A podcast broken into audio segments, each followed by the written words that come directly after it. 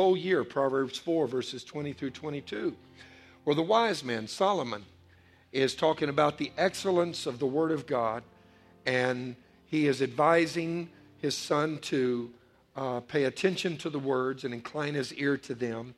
And he says this in verse 22 they are life to those who find them, God's Word is, and it's health to all their flesh. And I've pointed out that the word health to all their flesh is a Hebrew word that literally means medicine or prescription for whatever is wrong in your life. and then in this series, now that we're in, this part of the series, though the last couple of Sundays, uh, last Sunday and today, I'm talking about evolution of creation, you need to understand why. I'm actually right now talking about how to turn your doubts into faith. And this, the evolution of creation, which is the truth, is only to be understood as a part of that, that series. And you say, well, why are you talking about evolution or creation? I mean, we're believers.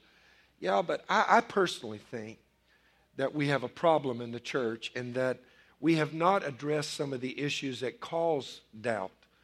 And I, th- I don't think you can pray for doubt to go away and expect it to go away. I think that you have to answer some questions. Jesus said it like this You shall know the truth, and the truth shall make you free. It didn't say set you free, it's make you free.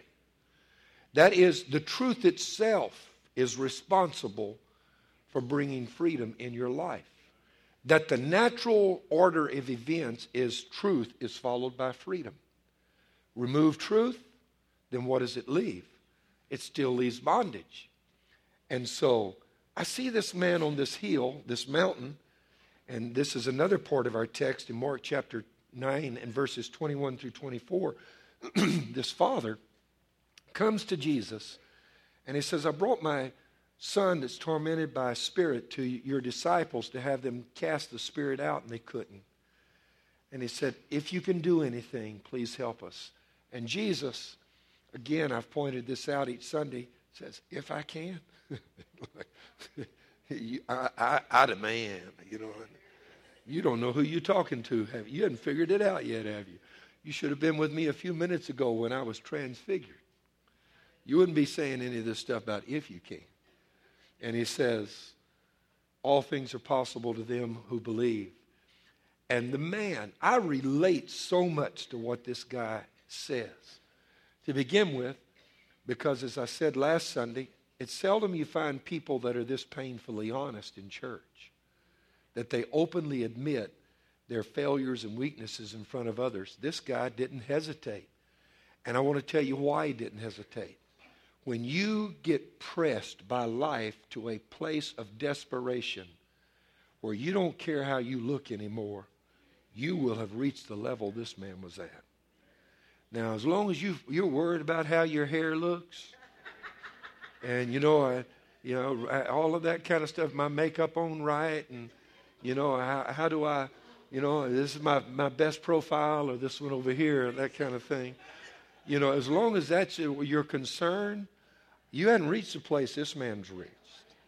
This man has reached a level of desperation where he don't care about anything anymore other than getting help for his son that he loves.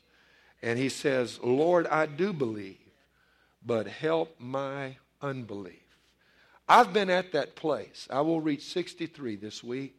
And I want to tell you something that when you have, well, thank you. Amen. Thank you. I didn't say it for that reason, but thank you. Amen. Uh, but if you've lived life for any length of time, maybe you're one of those blessed and fortunate individuals. You, all of your paths are strewn with rose petals that don't have any thorns. And maybe every time you've fallen down, somebody's thrown mattresses and, and cushions to catch you. I didn't have that. My roses all had thorns in them, I can tell you that.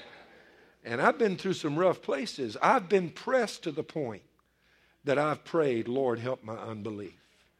I relate to this man. And so I want to talk about reasons that we have doubt. I don't think you really address these issues and, and create faith where there is doubt until you honestly answer a few questions. Now, having said that, I don't believe that true believers have to have every question answered here. And you need to understand this because if you want all of your I's dotted and all of your T's crossed and an answer to every question before you ever let go of the side of the boat, you might as well get back in the boat, Peter. Because it won't happen that way. We used to sing an old song in the church that went like this and we'll understand it better by and by. Not right now, but by and by. But having said that, we do need some answers right now. That's why Jesus said, You shall know the truth, and that truth will set you free. But I personally believe that one reason that people have become less committed in their response, there's a lot of talk about believers needing to be more committed and things like this. I think that the failure of the church to address things like evolution, creation, atheism, when they're hearing all these voices out there, even though those voices are a very small percentage of the people who live in this nation and the world, the fact that they're so vocal and they're always in the media and in your face and always confronting you and making you feel like you're unintelligent if you don't believe, you know, the way they, they do. You know, if you dare believe in the Bible, oh, well, to quote Bill Maher, that's magical thinking, you know. Or to quote Richard Dawkins or, or, or Hitchens and some of the others, then they talk about your magical friend. Oh, you want to believe you're like a little child that had a, magi- a magical imaginary friend? Only you've grown up and you still believe in your imaginary friend, Jesus. And they say this condescendingly if that gives you comfort, that, that's okay. But some of us have grown beyond the need. We're developed enough psychologically and intellectually, we don't need that anymore. And they really try to make you feel intimidated. But I think the failure of the church to provide reasonable, conclusive evidence and proof is one reason many people fail to attend church regularly. I think that's why they stop tithing faithfully. I think that's why many believers today don't witness and fail to study the Word of God as they should. And I think that's one reason why there's so much duplicity in the lives of some believers these days, is because they had questions that were never answered.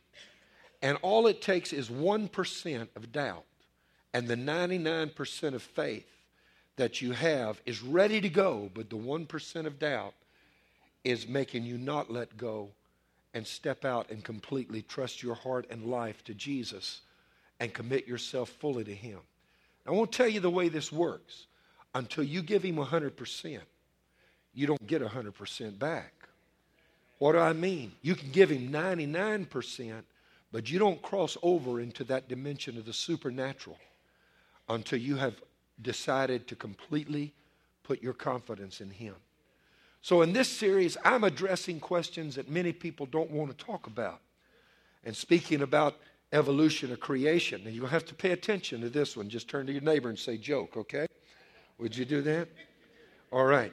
One day, a zookeeper noticed that the orangutan in the zoo was reading two different books. One was the Bible, which teaches us that we're created by Almighty God, and the other was Darwin's Origin of the Species, which, of course, puts forth the theory of evolution. One teaches we're created by God, the other, we evolved. In surprise, the keeper of the zoo asked the orangutan, Why are you reading both these books?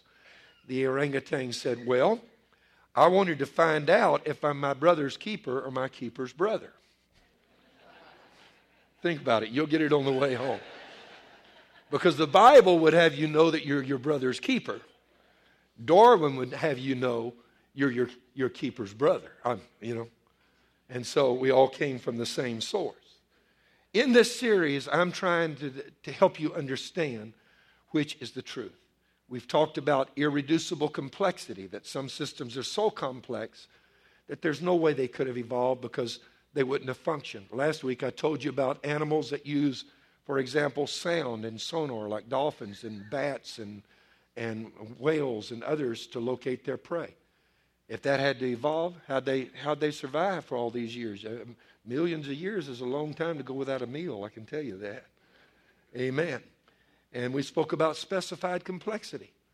You can go to the Garden of the Gods in Colorado and you can see unusual rock formations carved by the wind. And, but you know they were carved by the wind, they weren't carved by people. Balanced rock, standing big old rock on a little bitty, like it were finger of stone. And then you go to Mount Rushmore and you look at that and you know the wind didn't do that. Four faces of our president carved into the mountain. That's specified complexity. It's not only irreducible complexity in terms of life could not have existed while it was evolving because our systems are too complex, but secondly, the fact that, that those things look the way they do, that specified complexity, meaning that obviously there was a purpose in having, you don't know what it is maybe, but there was a purpose in it being that way. Now, I want to point some other things out today. I'm going to throw a lot of quotes at you today because I'm purposely doing this to overwhelm you.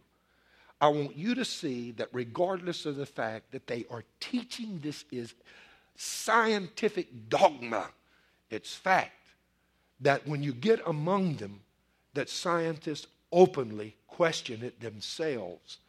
And many of the leading and most respected scientific voices in the world know that we did not evolve. They just say that the conclusion is we either evolved or were created, and to them, they'd rather believe we evolved because the fact that there is a creator to them is just unacceptable. They've closed their minds to it. Now, Father, I'm asking you to speak to us today in Jesus' name. Transform us through the power of your word and help us to understand that not one dot, or as you said, tittle of your word not one dotting of the I, crossing of the T is incorrect, nor will it pass away. That your word is forever settled in the heavens. And help us as we study this to know that if we have been holding out that 1% of being completely and totally committed, we can let go now because your word has been proven through these years not to be anti scientific, but to be factual when science has often had to embarrassment change its mind about many things. Speak to us now in Jesus' name. And everybody said, Amen.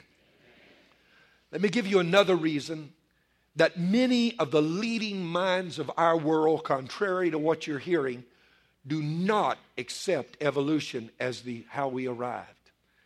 It is called the fossil problem. Now, fossils, we've all seen them. If you haven't, go to the Disney store there in the mall in the Galleria. There are millions and millions and millions and millions of fossils that are all over the place. You can buy them, you can order them on the internet. Fossils, all kinds of fossils, fossils everywhere.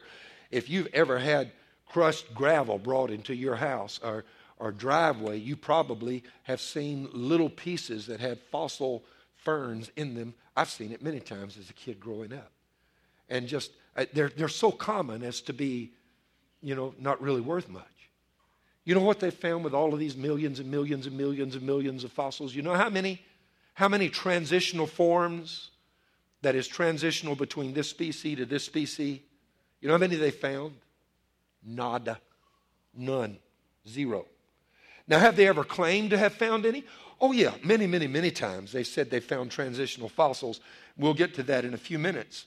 But in the fossil record, there is not one single fossil. This quote from Dr. Colin Patterson, senior paleontologist at the British Museum of Natural History in London. He wrote a letter to L. Sunderland, and L. Sunderland had written to him concerning a book that Dr. Colin Patterson had published. And this is what he said I fully agree with your comments on the lack of direct illustrations of evolutionary transitions in my book. If I knew of any fossil or living, I would certainly have included them. Yet, Gould, speaking about a professor at Harvard University who is against evolution, and the American Museum people are hard to contradict when they say there are no transitional fossils. And then he says, I will lay it on the line. There is not one such fossil for which one could make a watertight argument. That from the head of the British Museum of Natural History in London, England. Not one transitional fossil is there. In fact, when you study this the way I have, and if you haven't figured it out by now, I have put hundreds of hours into research for these several uh, subjects because this is not my normal field. I wanted quotes from experts. Science is constantly leaping to conclusions in the very way they criticize Christians for doing. They say we're always leaping to conclusions and blind faith. Yet, when they accuse us of being unscientific, they fail to realize they're following the same blind faith in terms of their pursuits. They pretend they have absolute evidence when they don't. I'll give you ex- a number of examples of the so called evidences they found. As recently as last night, I got on the internet. You've seen it yourself. I know you've seen it in school. You remember that it starts out, it's the ascent of man, is what the, it's called. It starts out with an ape and then another one. And at first you got this, this chimp walking around like, you know, like this. And, and, and then you got one that's a little bit bigger. And then you got the, uh, the big one. And, and finally you got, you got man starting to stand up and walk. That's the ascent of man. I saw it as recently as last night. A number of those guys that they have named and labeled in the ascent of man have since been proven to be not even in the origin of man, as you will see. Watch this here. They're always coming forward offering the missing link. In the 1920s, a single tooth was found in western Nebraska at the Snake Creek Quarry. They declared that to be the missing link, evolutionists did. Because of where it was discovered, the human like sketch drawn around it was called Nebraska man. This is what's amazing. They find one little bone, or t- the size of a tooth, they make a whole man out of it. A whole man. That's pretty good, right? Amen. And so they started saying, We have found the missing link. But a funny thing happened. Five years later, someone decided to ask a farmer his opinion of the tooth. He looked at it and said, It's a pig tooth. Of course, they denied that and refuted it, but as they continued their, their, their excavations, anthropologists found, guess what? The rest of the pig, including the jaw the tooth had come out of. Bam! Another one bites the dust. To quote Queen, amen. Amen. It's often bones or even bone fragments, and some of these have been determined to be hoaxes that some evolutionists assert to be the important links between uh, different species. Merely because somebody finds a bone and a sophisticated artist renders a drawing that ends up in a textbook doesn't mean they have found the missing link. Orce man was once was based upon what turned out to be the skull cap of a donkey. That's the, the, the, the pate, the, the top of the skull. They found that aha, missing link. That's Orce man. They did the whole sophisticated drawing. Guess what they found? It was the skull cap of a donkey. Ramapithecus man, I saw this one in the Ascent of Man last night, was simply a baboon skull. Piltdown man was a hoax where a man deliberately buried a, the skull cap of a human skull and the jaw of an orangutan that had been broken he put part of it in there, and they said, Oh, we found it, the missing link. And then he, they found out that he had done it and was laughing at him the whole time. But by this time, it had already made its way into the textbooks. Did you know that? Neanderthal man was determined to be severely bow legged, walking like this, because he had rickets. And yet they claimed he was the missing link. He's still in the ascent of man, though they have now proven another one that's still there though they have proven that he was actually medically impaired. Now, I'm going to be honest with you. Okay? You say, well, what about these skulls when people look funny? Don't even get me started. I've seen folk that look like missing links all the time.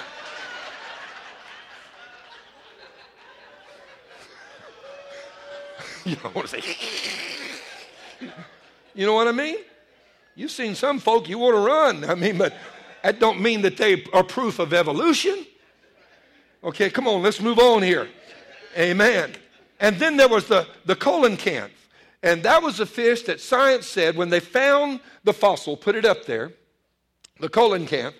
This is the, the fossil of the coelacanth. They said, aha, proof at last, the missing link. This is the creature that is evolving from a fish to climb out onto the shore. Because you see those back appendages? Those are really legs that are growing. That's what science said. I'm serious. That's what. Now I've been raised in Louisiana. I caught fish that looked weird. but I never seen one growing legs. And they said it went extinct 65 million years ago. That's really what they said. And they said it is the missing link between fish and amphibious creatures that crawled out that could live in both environments that eventually became monkeys and became men. Only problem was, a few years ago, they caught a living coelacanth. Put it up there if you would. It didn't go extinct 65 million years ago. Since then, they have gone down with these deep submerged vessels and they've had cameras and they found a lot of them. They just leave very, very deep in the ocean. And guess what else they have found? They're catching them now. And 65 million years ago, what they said was a fin becoming a leg, 65 million later, years later, it's still a fin. Oops, another mistake, okay? Another one bites the dust. Yeah. I'm just being silly right now. I just I'm having so much fun with this series. I am. Because I love to prove the Word of God is the Word of God and can be believed and depended on.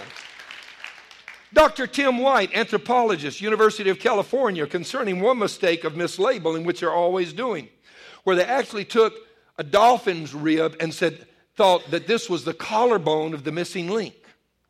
He said this incident, on a par with two other embarrassing faux pas by fossil hunters, namely the one with the, the pig's tooth, and then the Piltdown man, which was the skull cap of a donkey and the jaw of an orangutan. He said that, that, that were, these were claimed to be the, that was claimed to be the earliest Englishman, that is. He went on to say the problem with a lot of anthropologists is that they want so much to find a hominid that any scrap of bone becomes a hominid for a hominid force. What does that mean? Any little piece of bone they find, ah, this is the missing link. And it gets in the textbooks and it's hailed in the newspapers and on in all the scientific journals. It's what evolutionists have been waiting for. Then a few years later, they find out they were wrong. Well, you always hear the declaration, we have found the missing link. What you don't hear is the embarrassed, oh, we made a mistake, you know. And so you're left with the impression that they're right. And this, there's even a desperation, it seems, on the part of science to, to prove something they haven't yet been able to prove. Listen to this a five million year old piece of bone, goes, uh, Dr. Tim White continues, that was thought to be the collarbone of a human like creature is actually part of a dolphin rib. The problem with a lot of anthropologists is they want so much to find this human bone that any scrap of bone is what they end up calling it, no matter what it belongs to. In fact, according to uh, listen to Dr. H.S. Lipson, professor of physics, University of Manchester in the UK, and his work entitled A Physician Looks at Evolution in the physics, uh, a physicist looks at evolution in the physics bulletin, says, in fact, evolution became, in a sense, a scientific religion. I'd say amen to that. It's exactly what it is. It's, an, it's a religion. They have faith. They have more faith than I have. Amen.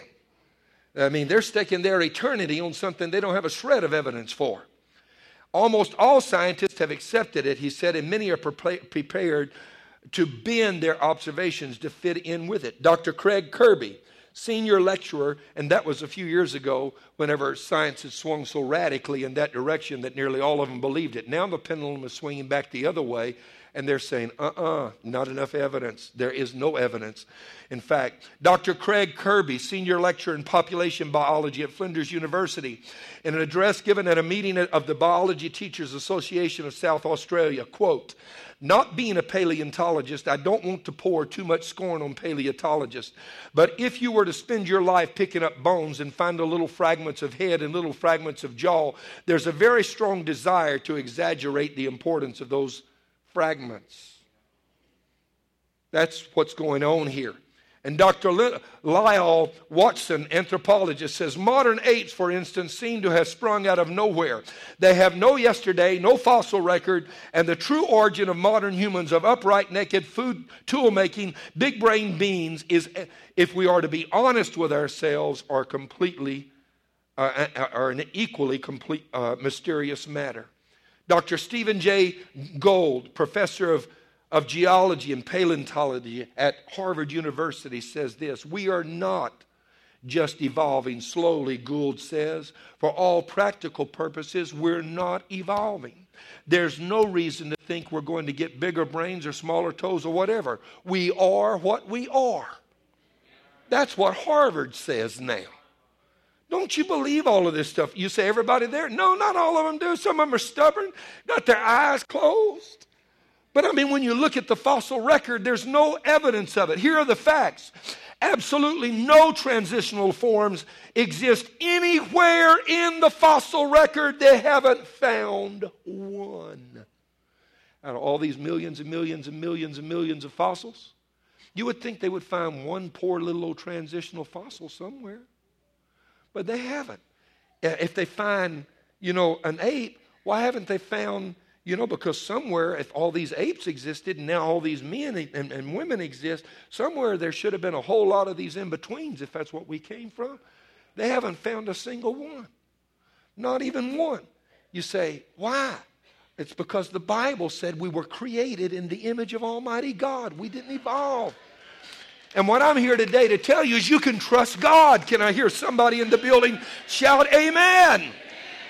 Well, Evolutionists will suggest that it took 50 million years for a fish to evolve into an amphibian. The simple truth is there are no transitional fossil forms to prove this. There are no creatures found that evidence partial fins, partial feet, partially evolved brains, legs, eyes, organs, or other body parts. The only one they thought they had was the coelacanth, and they found out 65 million years later, still a fish, still fins. Amen. And listen to what the father of evolution, Charles Darwin, said in his books, The Origin of Species. Why, if species have descended from other species by insensibly fine graduations, that is, we slowly mutate, and these mutations, you know, we meet a, you know, our, our, our mate, and they have similar mutations, and so we produce offspring that carry these mutations and they evolve a little bit further. And over the generations, we slowly evolve and we go from knuckle draggers to slowly standing up and, and becoming human beings. Charles, even Charles Darwin said, Why do we not everywhere see innumerable transitional forms? Why is not all nature in confusion instead of the species being as we see them well defined? Okay? Now, why can't we look around and not only find fossil forms of transition, why aren't some of us in the process of evolving right now? No, I've seen some that look like they might be, as I said. No disrespect meant to any of the beautiful people here, but you understand what I'm saying. Even the father of the origin of the species asked that question. Malcolm Muggeridge, Pascal Lectures, Ontario, Canada, University of Waterloo. I myself am convinced that the theory, he said, of evolution, especially to the extent to which it has been applied, will be one of the great jokes in the history books of the future. Posterity will marvel that so flimsy and dubious an hypothesis could be accepted with the credulity that it has. They're saying folk are going to laugh at us for being stupid somewhere in the future for ever having believed this. Again, Dr. Colin Patterson from the British Museum, in an interview with the BBC, the British Broadcasting Corporation, he said this the narratives about change over time. How the dinosaurs became extinct, how the mammals evolved, where man came from. These seem to me to be little more than storytelling. He continued, We have access to the tips of, you've heard the evolutionary tree. It starts out with this, this thing that crawls on the beach and becomes an amphibian and it branches out and all of these different things. And, you know, four legged creatures went this way and, and, all, and, and this whole evolutionary tree that you see in textbooks. I'm going to put it up there in a minute. You'll see it. This is what he says We have access to the tips of the tree only. Look, this is what he's saying. Only the tips of the tree. The tree itself is a theory, and people who pretended to know about the tree and to describe what went on with it, how the branches came off and the twigs came off, are, I think, telling stories. One of the leading paleontologists in the world. Put that, that tree up there that I'm talking about. There it is. You see? All they have are the tips of the tree. None of the branches exist that connect us. No transitional fossils in between. Why not? Out of the millions and millions and millions and millions of fossils that they've found, aren't there uh, evidences to present uh, this, their perspective. Speaking of the evolutionary tree, again, Dr. Stephen Jay Gould, again from the, the former professor of geology and paleontology at Harvard University, said the extreme rarity of transitional forms in the fossil record persists as the secret trade of paleontology. The evolutionary tree that adorn, trees that adorn our textbooks have data only at the tips and the nodes of their branches. The rest is inference, however reasonable, not the evidence of fossils. He said, There's no evidence of it. There's none. We just have the tips of the branches themselves.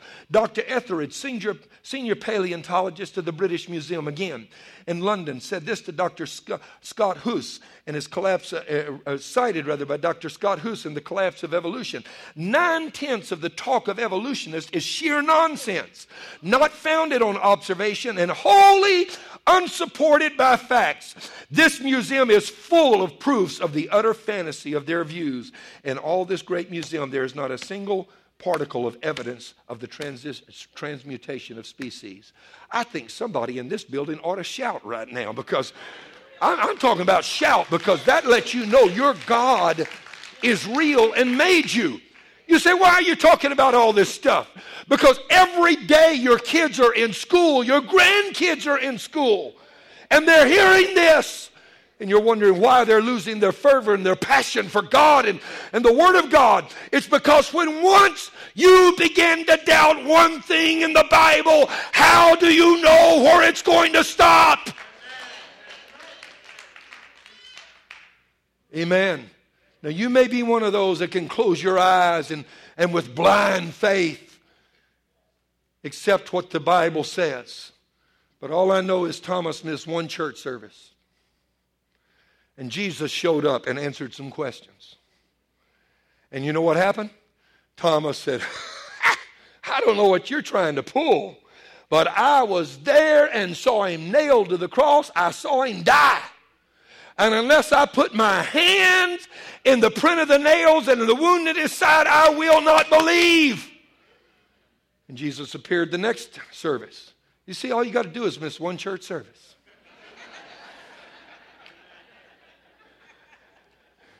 I don't know, maybe the Stros were playing that Sunday. Maybe there was a special. He missed one church service. And ever since then, we don't call him Brother Thomas.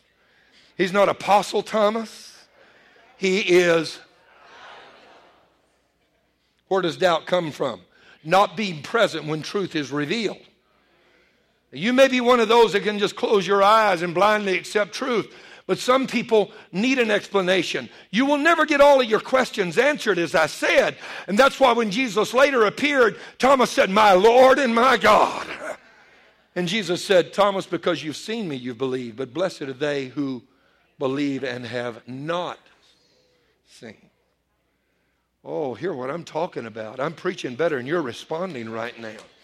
Because I'm addressing issues that will help you not be shaken and your faith remain steadfast, where you can continue to move forward in faith. Pierre Paul uh, uh, Grassé, in his book, Evolution of Living Organism, uh, uh academic, and, and his uh, article, rather, The Evolution of Living Organism, Academic Press, New York, page 103. The opportune appearance of mutations permitting animals and plants to meet their needs seems hard to believe.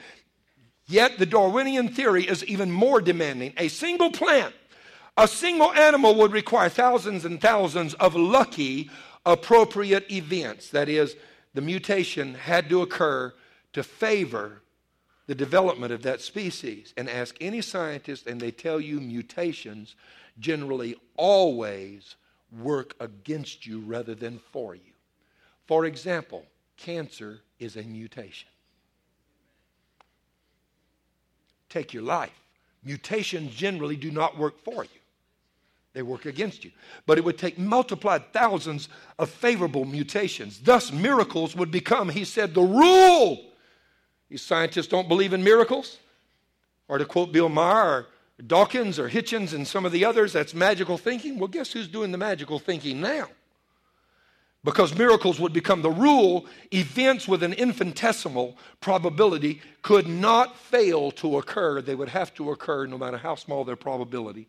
There is no law against daydreaming, but science must not indulge in it.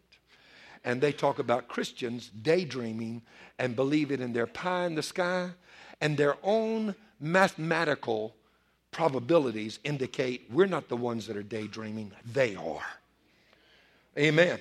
Listen to what Dr. Walter James ReMine in the Biotic Message says in 10 million years, talking about mathematical probabilities, a human like species could substitute no more than 25,000 expressed neutral mutations. Now, let me explain what that means. That in 10 million years, that it would take at, at least 10 million just to have 25,000 of these mutations occur that would be that would be neutral and not harmful to you. And he said, This, unfortunately, is a mere seven ten thousandths of 1% of the genome, nowhere near enough to account for human evolution. This is the trade secret of evolutionary geneticists. What they're not telling you is that man not only, the world has not only been, not been here long enough, that if they are right and evolution did occur, the mathematical probabilities would be such and stacked so heavily against it, the world would have had to have been here billions and billions and billions and billions of years longer than even they acknowledge. There's not been enough time for these muta- mutations to occur. Well, I knew that already because I picked up my Bible and I read, In the beginning, God created the heavens and the earth. And I read that God formed man from the dust of, oh, I feel the Holy Ghost in this place. I didn't evolve. I was divinely created by God Almighty. And so were you. Can somebody in the building shout hallelujah? Amen. Dr. Newton, uh, Dr. Newton Tahmisian, he's, by the way, uh, with the Atomic Energy Commission. Anybody in here has have any degrees in nuclear physics? You won't disagree with this guy? Let me tell you what he said. Scientists who go about teaching that evolution is a fact of life are great con men. And the story they are telling may be the greatest hoax ever. In explaining evolution, we do not have one iota of fact. Go to your internet, go to YouTube. This guy's even on YouTube refuting evolution. I'm talking about some of the leading minds in the world are openly st- now declaring this is nonsense. For a while, every scientist was quick to want to get on the bandwagon. Oh, oh, yeah, that's fact. I'm smart. I understand it. But the more that they research, the more they find out it's impossible. And you say, but what of carbon dating? Because you see, carbon dating talks about, oh, we can figure out exactly how old. Have you ever been impressed? By some guy that says, well, this is 446,537,323 years old. I want to say, mm. oh, hey, he's impressing me. Let me tell you the truth. Carbon dating, I discovered, and I'm not an expert on it, is a method of testing the age of fossils by measuring the amount of carbon left in a fossil. Since carbon decays at a fixed rate, the amount of carbon left can be used to determine the age of the fossil. That is, it has a half life. When it's, it, they know exactly at the rate, it's a very solid rate, at, fixed rate. It doesn't speed up, slow down. As carbon, and where everything, everything living has, is made of carbon. So, whenever something dies, the carbon begins to decay or deteriorate. deteriorate. And so, since they have a fixed rate, they can extrapolate from that, that rate or that speed with which carbon decays and they can see how much carbon is left in something they have found, like a fossil or some, or whatever, and they will know its age. The only thing is, it's notoriously inaccurate because carbon dating only works up to 50,000 years. The reason is, is because something, when it is 50,000 years old, has lost all of its carbon. 50,000 years, carbon is completely gone. So when they tell you, we carbon dated this thing and found out it was 43,469,733 years old, they are blowing smoke, is what they're doing. Because after 50,000 years, there was no more carbon left in it to date. Let me show you a little bit about this. In Australia, they found some wood and the tertiary basalt that was that's that's the lava that hardens into rock from a volcano And so they found tertiary basalt, and inside of it, they found wood buried in the lava, which means that there must have been a tree or a bush and the volcano erupted. The lava came, swallowed it up. Some of the wood was trapped inside. Okay, this is what they found. The wood was dated by carbon, uh, by radiocarbon analysis, what they call 14C dating, a, to be about 45,000 years old. When they dated the basalt, it was dated by potassium, the potassium argon method, which they found out it was 45 million years old. How do you get wood that's 45,000 years old inside a rock that's 45 million years old?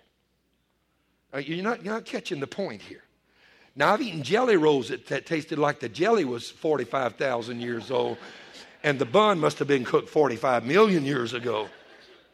But you just can't have it both ways. Amen. You understand what I'm saying? Fossil wood found in the upper Permian rock that is supposedly 250 million years old still contain 14C which means it couldn't have been what the age they declared it was. Recently, a sample of wood found in a rock classified as Middle Jurassic, supposedly some 230 million years old, gave a 14C carbon dating of 33,720 years, plus or minus 430 years. My point is, is that they're making these statements to support their findings or their beliefs, even though their own scientific methodologies do not back it up. The accompanying checks showed that the 14C date was not due to contamination and that the date was valid within the standard, that is, the long ages understanding of this dating system. Got one better than that live mollusk. You know what a mollusk is? It's like a snail, a clam, an oyster for us southern folk here, okay? Gulf Coast people. Amen. They found oysters off the California coast that had their shells. They dated them, and they dated them with carbon 14 uh, C14 dating, and they found out that the shells died 2,000 years ago, which came as real big news to the uh, oysters that were still very much alive. now, when you find somebody that, that's, that's been dead for 2,000 years and they're still walking around, you need to stop just a minute and ask yourself what's going on. Dr. W. Dort Jr., PhD of geology, professor at the University of Kansas, said when the blood of a, they killed a seal in McMurdo Sound in the Antarctic. When they tested its blood, guess what they found? The seal actually had died 2,000 years ago and not yesterday when they killed it. It was swimming around for 2,000 years, still dead, and didn't even know it. Not only that, they found, well, listen to this, and the, the Antarctic Journal in Washington carried a story dating a Lake Bonney seal known to have died only a few weeks before was carbon dated. The test results revealed the seal, seal died between 515 and 715 years ago, yet it had only, it had only been it had only died just a few weeks before that. The hair on a mammoth was found to have a carbon 14 age of 26,000 years, but the peaty soil, that's the kind of vegetative soil in which it was preserved was found to have a carbon 4 dating of only 5,600 years. Listen, I'll tell you something else that'll blow your mind. You know what they're finding now? They're finding dinosaur footprints in the rock and human footprints in the rock right beside them. Google it. In China, they have just made a huge discovery in what they call the Lotus Mountain region of China with hundreds of dinosaur footprints. And guess what else? Human footprints in the same rock. Uh oh. Hello, Houston, we have a problem, you know? Or to say it like Queen did, another one bites the dust. You know, here's the thing. They found, and uh, do you know that over 200 cultures in the world have a legend about a, a worldwide flood? Over 200 ancient cultures. The Chinese alphabet is made up of of characters that look like stick figures if you, if you looked at it. And do you know what their word for flood is? This word goes back 2,200 years. That's the earliest they found it. The word is the number eight, their symbol for the number eight, their symbol for a person, and their symbol for a boat. Now, you don't have to be a rocket scientist to realize eight people were saved in the boat in the flood. How has that become their word for flood for the last 2,200 years? I'm talking to you right now. Oh, somebody in the building needs to. And, and, I looked it up last night on the internet. You can go do that. I know some of you can do it when you go home. And that's exactly what I love about this church. You will study and you will find exactly what I have found. Scientists got dates in another situation when they, they checked two lava flows, the very that they knew one had erupted 200 years ago and the other one year later. And they found out the carbon dating was 165, uh, not the carbon, but the dating using a different methodology of dating was 164 million for one of the lava flows. It was 200, only 200 years old. The other that was 200, well, one year later that had erupted, they found out that it was 3 billion years old. Now, you're going to put your eternal soul in the trust of people that can't even tell the accuracy of their testing? I'm preaching better than you're responding if I don't mind saying so myself right now. I'm talking to you because I'm knocking some of the doubts out of your heart. You've been at home with that one little percent. Well, I wonder if they're right. No, they're not right. They even admit they're not right. Amen. In light of what is known about the carbon dating, met, the radiocarbon method and the way it's used, it's truly astonishing that many authors will cite agreeable determinations as a proof for their beliefs. The implications of pervasive contamination and ancient variations in C4 levels are steadfastly ignored by those who base their argument, base their argument upon the dates. The radiocarbon method is still not capable of yielding accurate and reliable results. There are gross discrepancies. The chronology is uneven and relative, and the accepted dates are actually selected dates. And this is from Alan C. Riggs and Science Magazine. They admit it and you're going to let them lead you around and make you doubt the word of a God who's never let you down, not one time in his life? No, I'm not going to. Stand on the book. Can I hear somebody say amen? Stand, contend for the faith that was once delivered unto the saints. I'm closing now. So, in answer to our question, did life evolve or was it created? In addition to all of the other quotations I've given you, let me give you two more. Dr. Paul Moody, PhD of zoology, emeritus professor of natural history and zoology at the University of Vermont, asks Does not science prove that there is no creator? Hasn't science proven that God doesn't exist? In other words, his answer emphatically, science does not prove that. Can somebody in the building shout, Amen? And Sir Arthur Keith. You get that, sir? Means he was knighted by the Queen of England. Sir, Sir Arthur Keith, who happens to be a militant anti Christian physical anthropologist, states evolution is unproved and improvable. Un- we believe it is because we believe it because the only alternative is special creation, which to us is unthinkable. Get a life, buddy. All I can say is tough. That's just the way it is. You can say it's not raining all you want to, but when you step outside in Texas, you better be carrying an umbrella. That's all I can say. You hear what I'm, I'm talking about right now? So, life application points. Pastor, why are you preaching this? Because some of us, we're not even uh, committed to regular church attendance sometimes. We let their, them affect us and we say, oh, well, we're not doing so bad. At least we're going to church once in a while. It's just that little 1% thing. We're not faithful in our tithes. Sometimes we have trouble believing God, uh, you know, about different things. We have duplicity in our own lives, things hidden inside, and we, we justify it and say, well, we're not even really sure if God is real. I mean, we won't openly admit that. We're committed to coming to church the rest of our lives. But I tell you what happens is every generation there is a lessening of intensity and passion. And if we're not careful, we'll end up in the same boat that Europe has ended up in. And they gave us the Reformation, but they're so far from God right now, it's not even funny. So, what do we do? Life application points. First of all, I would say this ask yourself with the evidence with evidence as flimsy as what I, have shown you that they say it is. Who you should uh, uh, ask yourself if, with this kind of evidence, being this flimsy, should you put your trust anywhere but in God? You won't put your your trust in something that, that flimsy? Somebody in the building say amen right now. Now, look, it's like this. If the ship's going down, you're going to put your, your, your confidence in the fact that somebody's going to go stick their finger in the hole and it's going to keep on floating? No, baby, I'm going for the lifeboat. I'll see you later. You, you see what I mean?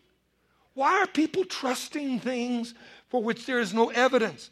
Number two, ask yourself who is the one who has always proven himself to be worthy of your trust? And I, I know I'm, I'm poking some fun, kind of tongue in cheek, and being a little bit sarcastic. I don't mean it unkindly, but I'm doing that deliberately. I'm using what is called hyperbole and exaggerating the point with a little humor and poking a little fun to ask you who in your life has never let you down? The one who's never let you down is the one with nail prints in his hands. Oh, somebody say hallelujah here this morning. So, how do you apply this? Do you have to get out and memorize all this stuff that I told you? No, no, no, no. But now that I've given it to you, you can see for yourself that though they keep changing their mind, God never has. And what's amazing is this book was written hundreds and even thousands of years before these guys ever came around. And they are the Johnny come latelys, as, as it were. And they're changing their story day by day. But God said, My word is forever settled in the heavens. You see why? This is God Almighty. They can speculate this was 460 million years old or whatever. They don't know they weren't there. But I'll tell you somebody who was. It's God Almighty. He was there and spoke the world into existence. You can trust what He said, you can trust what His observations are. So settle it now. Give yourself to Him completely. Again, I am convinced that the doubts that we address as believers are often because we haven't been provided with answers concerning some of these things. And we're just told, believe the word, believe the word. But Jesus said the truth will set you free.